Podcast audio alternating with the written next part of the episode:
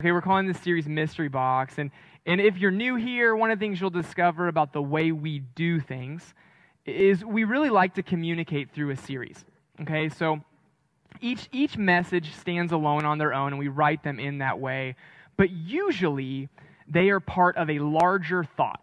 Okay, and we try to carry that larger thought over the course of several weeks because there's just there's power in that this series is designed to be different than those things. Because every once in a while, I'll have these moments where I'm praying, where I'm reading my Bible, or even when I'm watching a movie, where, where God, in His grace, will speak something directly to my heart. And sometimes it's for me, and sometimes I, I just I want to share it.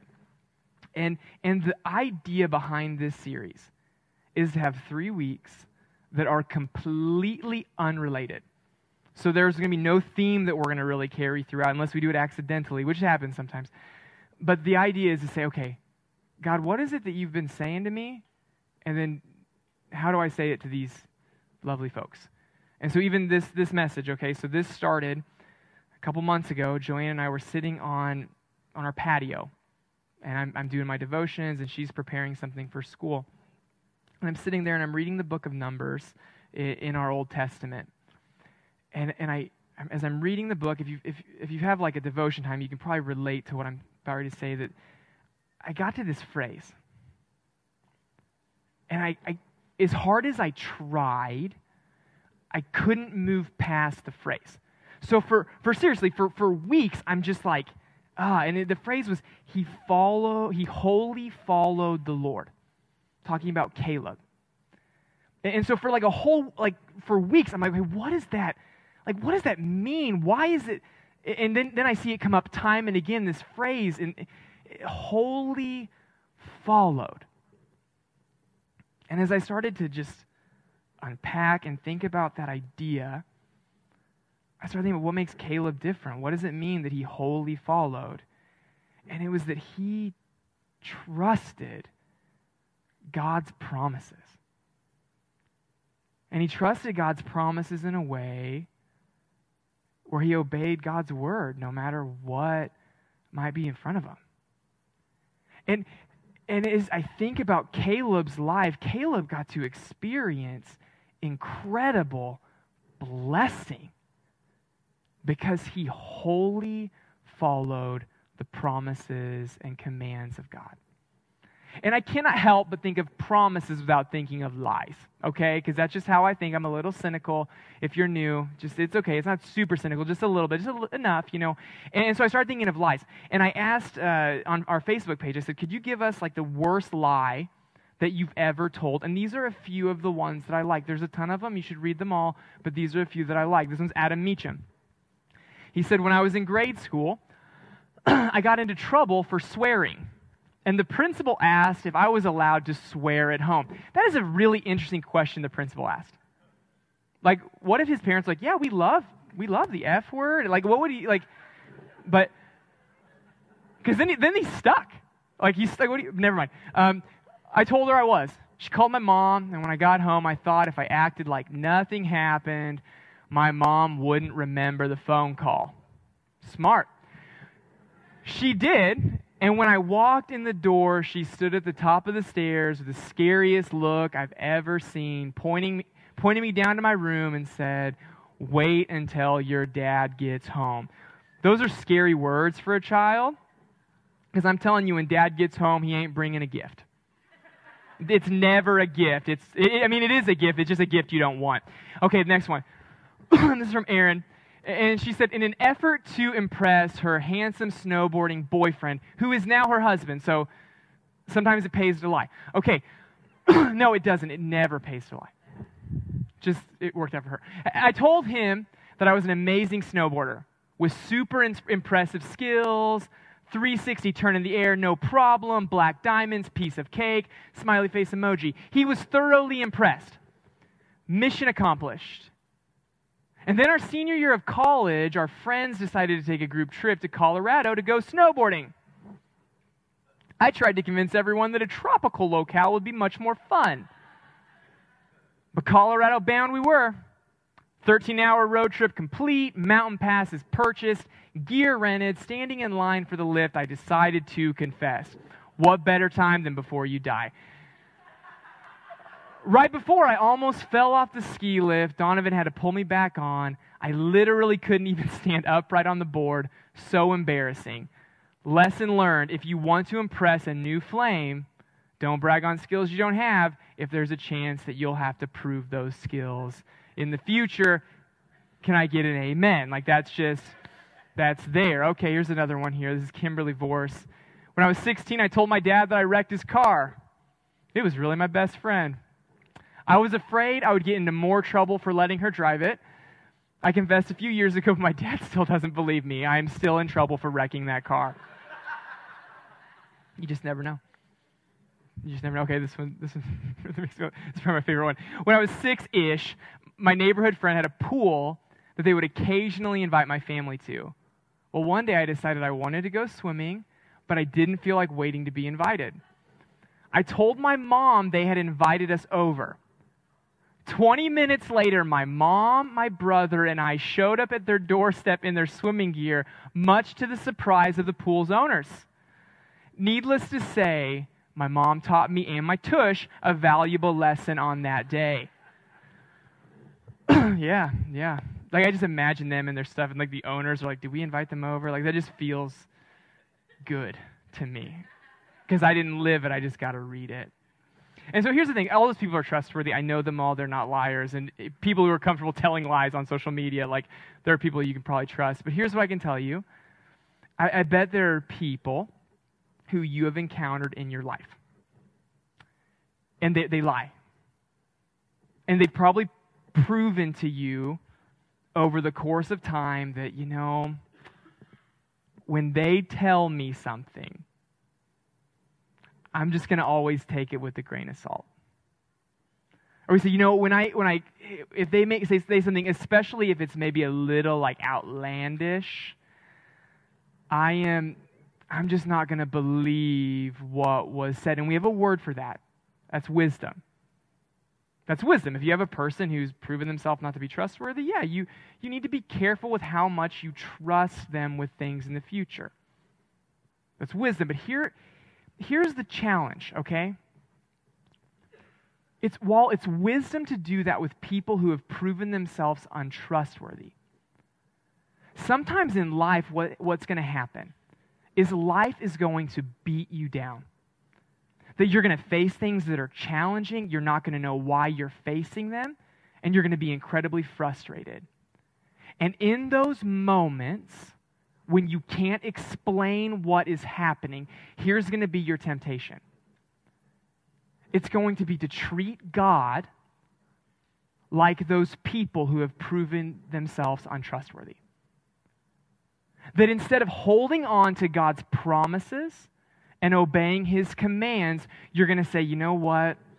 As I look at my circumstances, as I look to my future, as I think about every single thing that could go wrong, I'm just not really sure. I'm just not really sure that I can trust God in this time. And if, if that is where you are, I would just say two things for you to do. One, two weeks ago, Pastor Keith preached a fantastic sermon on what to do when God doesn't answer your prayers. And four weeks ago, Pastor Nathan preached an incredible sermon about why bad things happen to good people. You should listen to those as you wrestle with those questions. But today, today I want to propose to you people who live in the real world where bad things happen. That you need to live your life in a way where you trust God's promises, not your problems. That, that you trust God's promises, not your problems. That you get to choose where you focus. You get to choose what you want to see. You get to choose if you want to obey and where you really want to place your trust. And I'm telling you, and what we will see as we get to the end of our text, is that when you are faithful and you walk with Him through the challenges, it is always worth it on the other side. So I'm going to give you a little bit of a background before we get to our text this morning. And so, because I'm back, I wanted to show you some new technology. This is called a laser pointer. Um, I got it for this. Like, those, this is one of the one of the bonuses I got for being gone. This is a timeline. Okay, full disclosure: the guy who was the pastor before me, he left this in his office, and so I thought, hey, this is an opportunity for me to use it. So if you guys know him, tell him I use his laser pointer, and he's not getting it back. Okay, so that line right there represents the beginning of the Bible, the book of Genesis. That line represents the creation of the world. Okay? The book of Genesis starts in the creation of the world and it goes all the way through the story of Joseph. Okay? All the way through the story of Joseph. If, if you've been with us, maybe, you, we spent a lot of time talking about Joseph this spring. But here's what you need to know about Joseph. In an act of faith, in an act of obedience, what Joseph did was he brought God's people into the land of Egypt. So the story starts with creation, ends with Joseph bringing people into Egypt. And that line right there, that represents 435 years, 430 years ish. With God's people living in Egypt, and over the course of 430 years, here's what happened the people of Egypt forgot about Joseph, and they made those people their slaves. They saw the blessing of God on the people of Israel. They didn't like it. And so, so they respond by, by making them slaves. Well, eventually, God, He realizes His people, they're not called to be slaves, they're called to be free. And so, in Exodus, Numbers, and Deuteronomy, it's the story of a man named Moses who delivers by the grace of God, God's people out of the land of Egypt into what we refer to as the promise land. Book of Joshua, that is all about them conquering that land. That that catches up. So right in the middle there, actually early middle, Exodus, Numbers, Deuteronomy gap. God's people are delivered. They're delivered from Egypt supernaturally through these things that could only be described as God, and they are on the doorstep of the land that God promised a man named Abraham in the book of Genesis. That this, this moment is what they have been waiting for for hundreds of years. That the land that God promised them would finally be theirs. And so, what Moses does, he says, Hey, God has given us this land. I'm going to send out 12 spies. I just want you to kind of go look at the land and bring a report back to us so that we know how we are to proceed. And they do so, and this is the report they bring back. You see it in Numbers chapter 13, verse 25. It says this so for 40 days, they check out the land, and at the end of 40 days, they return from spying out the land. And they came to Moses and Aaron and all the congregation of the people of Israel in the wilderness of Paran at Kadesh. They brought back word to them and to all the congregation and showed them the fruit of the land. And they told him, We have come to this land which you sent us. It flows with milk and honey, and this is its fruit. However, the people who dwell in the land are strong, and the cities are fortified and very large.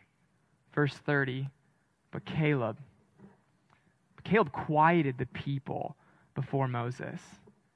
And he says, Let us go up at once and occupy the land, for we are able to overcome it. And then the men who had gone up with him said, We're not able to go up against the people. They're stronger than we are. So they brought to the people of Israel a bad report of the land they had spied out, saying, The land through which we have gone to spy out is a land that devours its inhabitants, and all the people that we saw in it are of great height. There we saw the Nephilim. I don't have time, just Google it. The sons of Anak who come from the Nephilim. Again, just Google it, I don't have time. And we seemed ourselves like grasshoppers. So we seemed to them. So they go. They check out this land. They come back. It's like, oh my gosh, this is amazing. It flows with milk and honey. Not literally, that would be gross. It would get stinky, but it's like that's a metaphor for it being really good. This is the fruit. Like this, this is the land that we have been dreaming of. Oh my word, you, we want to be here, but, but we can't. We can't because the descendants that are in there are big. Their, their cities are fortified. And we're just a ragtag group of wanderers. There is no way that we could overcome that. Well, that is everyone except for Caleb. Everyone speaks up and they're like, this can't happen, this can't happen. But then there's this guy, Caleb, okay? And he has this like Han Solo, William Wallace from Braveheart moment, the, the, the TV version of Braveheart that's been edited moment, where, where he looks and he says, You guys, you're crazy. We can take him. Let's go right now. We'll occupy the land. And, and, why is Caleb able to do that? He's able to do that because in this moment, in the face of opposition, he trusts God's promises more than he trusts his problem. And here's the thing about this, okay? The fact that these people are big, the fact that there's a lot of them, the fact that the cities are, are, are fortified, like when they're checking out the land, this actually wasn't a surprise to them. That God had already told them in the book of Deuteronomy that this is what you can expect when you scout out the land. Look at this Deuteronomy 7 1. It says, When the Lord your God brings you into the land that you're entering, to take possession of it, and he clears away many nations before you the Hittites, the Girgashites, the Amorites, the Canaanites, Perizzites, Hivites, and the Jebusites. They're very uncreative namers back then. Just put some, put some letters together and put "ite" at the end of it. Seven nations more numerous and mightier than you. They were already told that reality. What made Caleb different? Well, Caleb was different because he trusted because he focused on different things and he obeyed God, no matter what it might have cost him. I mean, they both, the 10 and Caleb, got to choose where they wanted to focus. The 10, they're focused on the fact that there's, well, they're, they're more numerous and mightier than us. And what Caleb's focusing on in this moment is Caleb's focusing on the fact that God said, We are going to take possession of the land. And here's what I can tell you that when God tells you you are going to take possession of the land, it really doesn't matter who's in the land. Because if God said it, if He promised it, then it is already theirs. And it's true of us too. As we walk in obedience to God, as we trust His promises, there are situations that will come up where, yep, the challenges are just like we thought they were. Are we going to trust God's faithfulness and his ability to get us through it? Or am I just going to sit here and come up with this internal narrative about all the reasons why this isn't going to work? Like Caleb has that opportunity and he says, We got it. And because of his faithfulness, because he trusted God in spite of great opposition, Caleb experiences a blessing that none of the others got to experience. Let me read it to you in Numbers 14. This is the Lord speaking. He says, But as truly as I live, and all the earth shall be filled with the glory of the Lord, none of the men who have seen my glory and the signs that I did in Egypt and in the wilderness, yet have put me to the test these ten times and have not obeyed my voice shall see the land that I swore to give their fathers. None of those who despised me shall see it.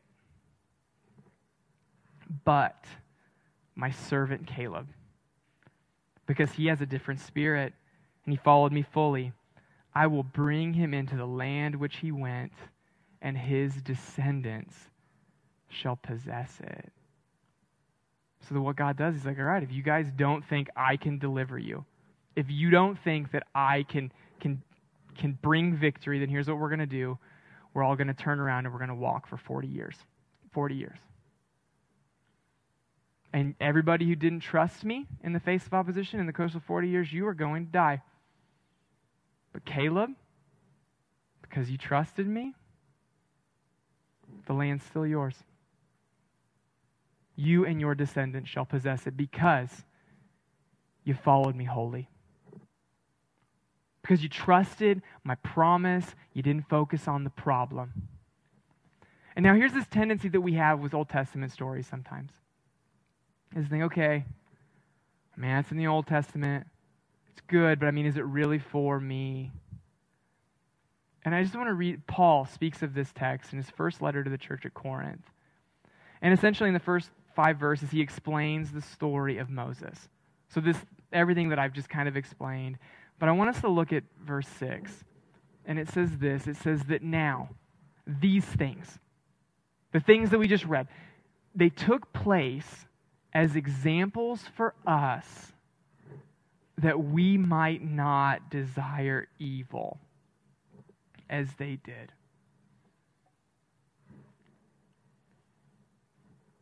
It might not seem like that big of a deal. Just being on. I mean, even if you think about the spies, the ten of them were rational. But it's actually very irrational when God tells you something to say, nah, not going to trust it.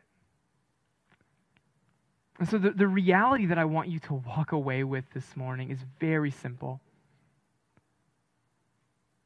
Commit to say, God, I'm going to trust your promise, not my problems.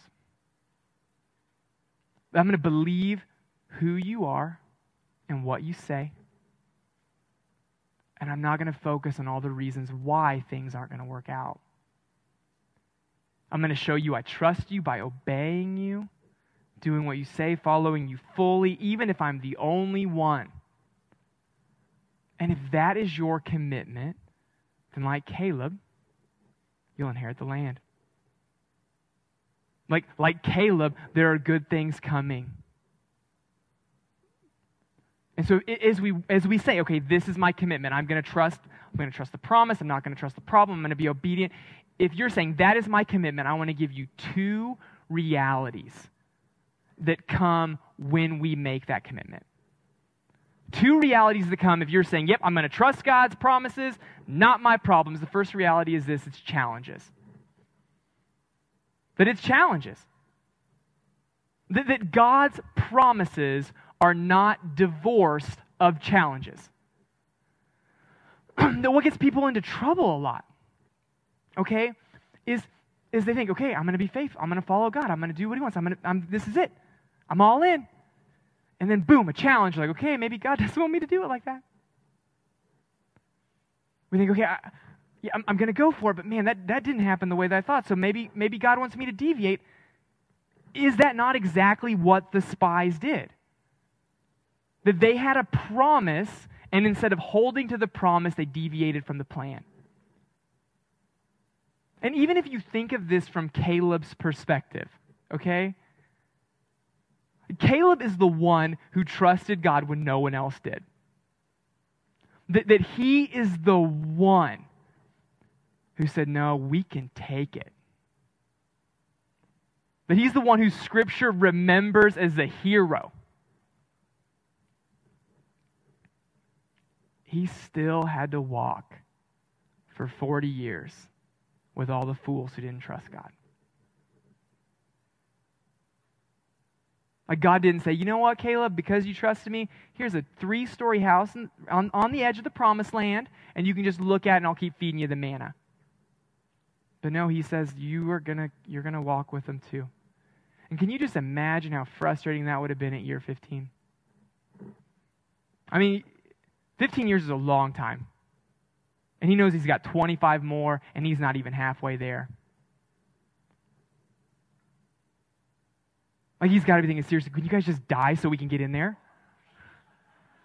Like, God said he was going to kill him. Maybe I should, ha-. like, I mean, he's got to be thinking, right? But they're all just wandering. He's one of them. They're all walking together, and they're probably wondering, he's like, seriously? And even if, okay, even if the story was different and they all came back and they said, all right, let's go. The book of Joshua shows us what that would have been like. That even when God fights with you, you still have to fight. That, that even when God fights with you, there are still casualties that come. That God gave them the land, but there were people that died in the conquest of the land.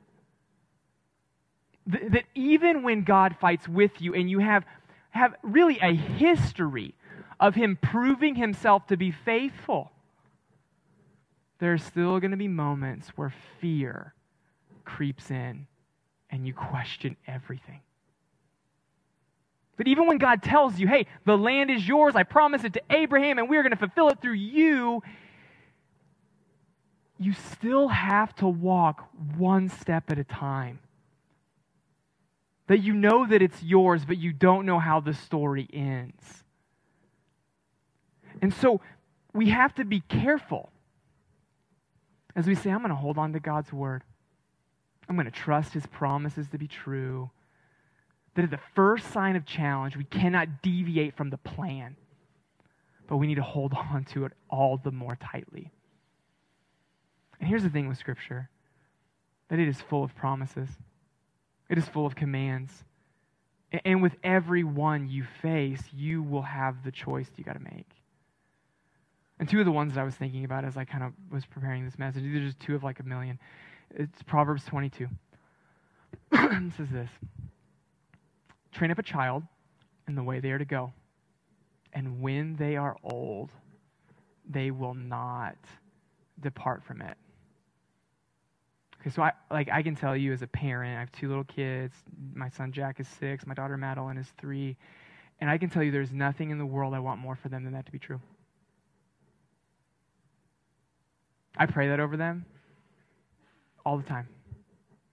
I believe that it is God's promise to me, but here's what I can tell you. The first time they come home and they have a question that they're wrestling with that I don't know the answer to, it does not mean that God has abandoned his promise. That the first time that they have that friend, and I say that friend because you know who I'm talking about, that, that turns them into something that isn't my child, but a demon version of my child. That, that the first time that that happens, it doesn't mean that God has abandoned his promise and has abandoned my child. It just means that there's a challenge that has come. And also, it's a challenge where I have to choose if I want to obey. Because there's an obedience aspect of this promise where it says, train up a child. So I get to choose. Am I just going to let them go and throw them to the wolves, or am I going to train them up in the way they are to go, even though in this season it's tough. we have to be careful not to abandon these things when challenges come before us. Another one we I think of is this one. It's in Galatians chapter 6. And it says this says, Do not be deceived. God is not mocked. For whatever one sows, that he will also reap. For the one who sows to his own flesh will from the flesh reap corruption, but the one who sows to the Spirit will reap eternal life. That if you're here and you're breathing, and I think that that is all of you, if not, that's going to be really awkward and everyone's gone and there's someone just sitting there and they're not breathing, but that's okay, we'll handle it. That if you are here and you are breathing,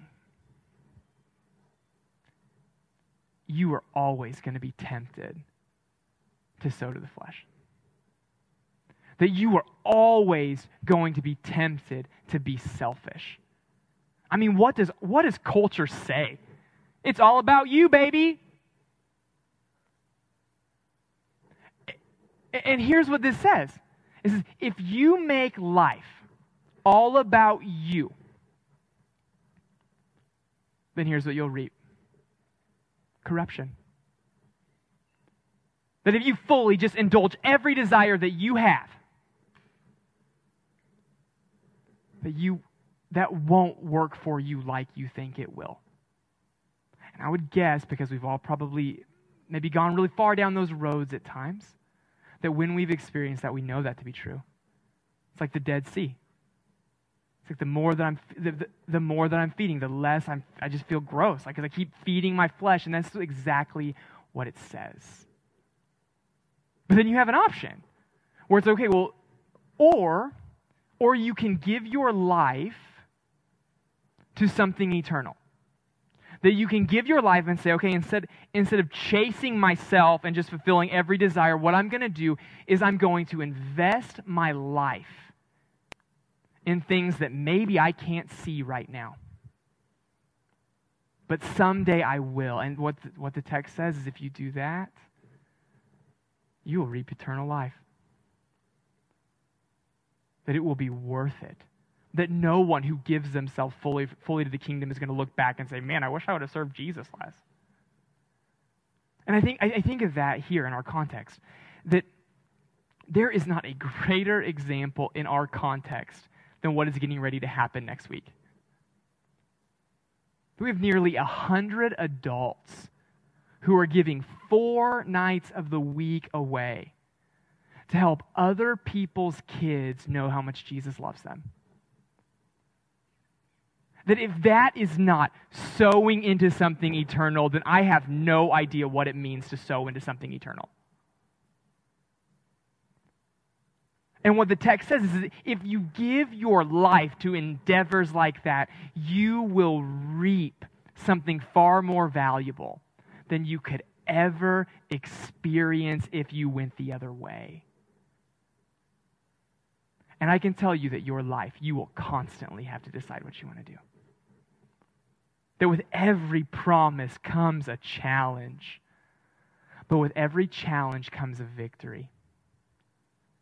And, and, maybe you're walking through really difficult challenges right now.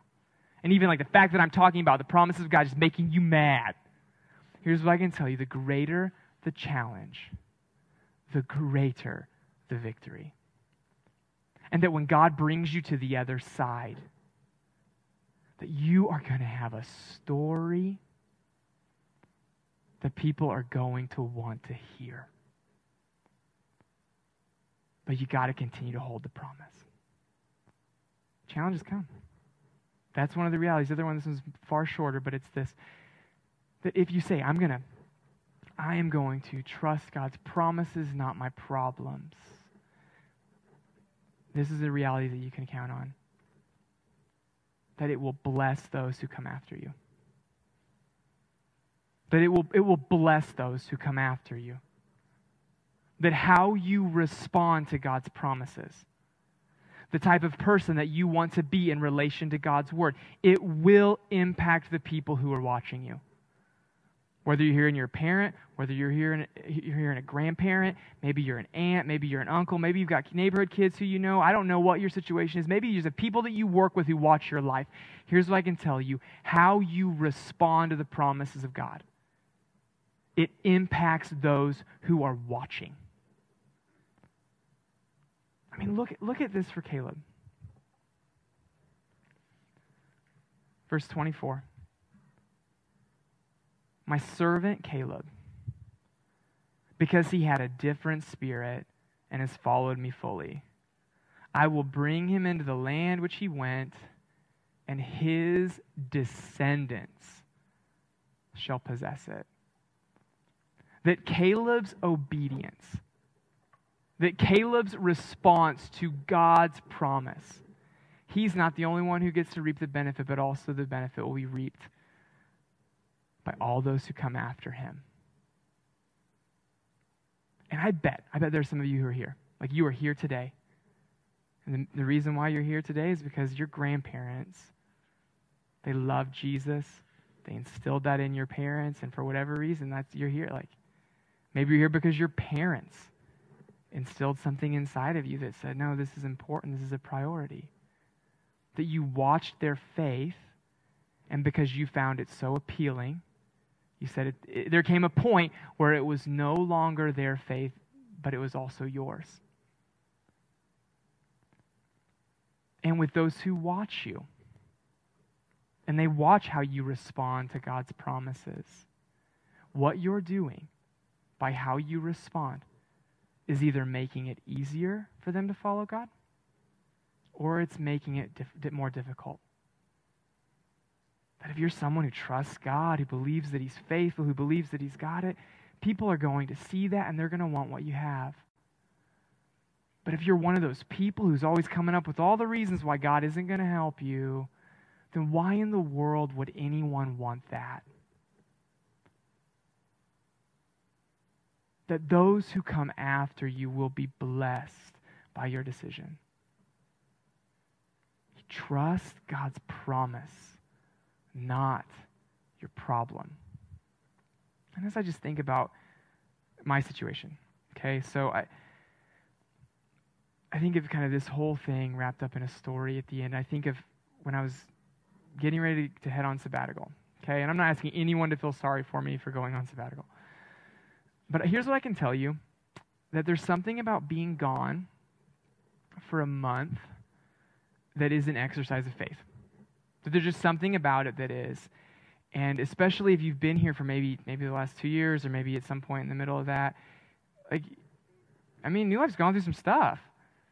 And, and so to, to be gone for that long, like there's this element of, man, there's a lot that could go wrong. And I saw a lot of how it can go wrong. And so I, I get in my car and I'm, I'm leaving. And our parking lot's pretty big. So it gave me a lot of time to think of everything that could possibly go wrong as I'm driving through the parking lot. Thinking of all the situations and all that stuff that just things that could go poorly for me.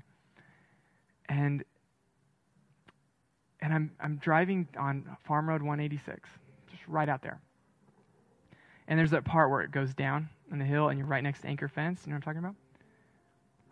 Like right when I was at the very bottom, I felt God speak to my heart.